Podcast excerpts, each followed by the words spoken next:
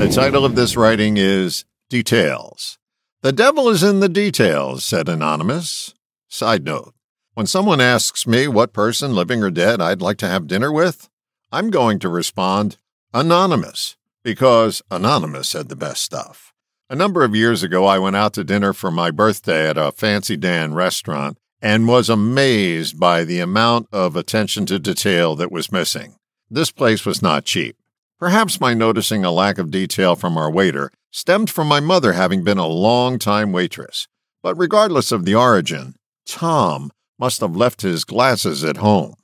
Now, I won't list all the oversights he made because that's not the point of the story. All I will say is his lack of attention to detail doesn't warrant him serving in that position, in my opinion. The bus person, his understudy, had enough attention for the entire restaurant. Going through the moves has moved up the ladder in our society to become the norm rather than the exception. When the heck did we stop giving attention to what we do? It's a pandemic, and the only cure is attention. This goes way past getting mediocre service at a restaurant. The example that sticks most in my mind was the Space Shuttle Challenger disaster in 1986.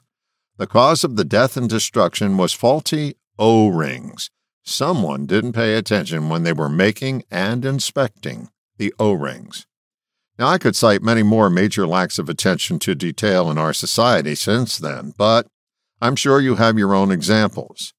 What is not considered when ignoring the details is the reverberating effect it has down the line. Reminds me of a story. I worked at a radio station in the 70s that had the worst receptionist I ever worked with.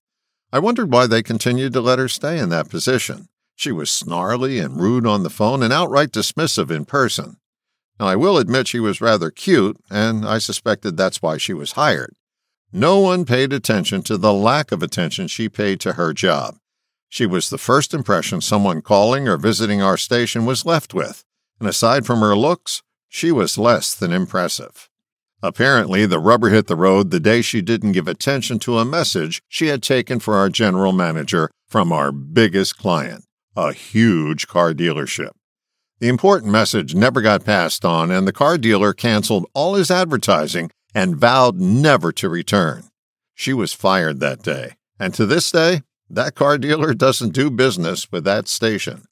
Now, I'll admit this is a mini rant on lack of attention that I hope captures your attention, because if it continues at its current pace, it's a race to the bottom. We can all pay more attention to the details in our little corner of the world. It makes for a smoother experience, and it would make Anonymous proud. All the best. John.